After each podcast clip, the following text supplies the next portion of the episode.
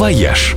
Идеи для вашего отпуска. С главным travel-экспертом журнала National Geographic Traveler Ольгой Яковиной.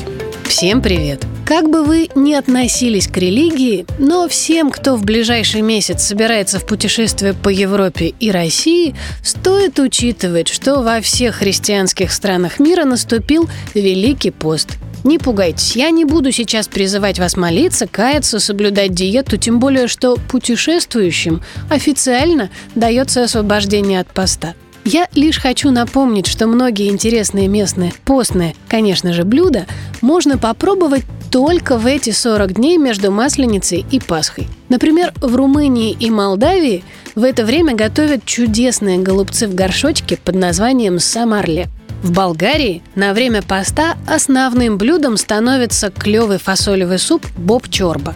А в Черногории угощают невероятно вкусным постным вишневым штруделем и пирожными из постного теста кора. Попробуйте.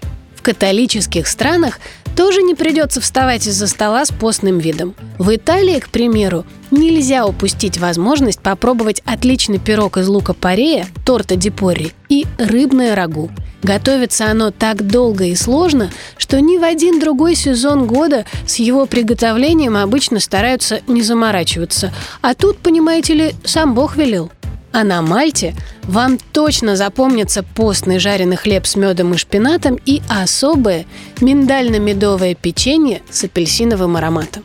Вообще же говоря, Великий пост – это лучший сезон путешествий для веганов и чуть ли не единственное время в году, когда они могут не чувствовать себя пораженными в правах. Наконец-то они повсюду могут найти огромный выбор блюд, подходящих им по всем параметрам. Если у вас есть друзья-вегетарианцы, поделитесь с ними этим лайфхаком.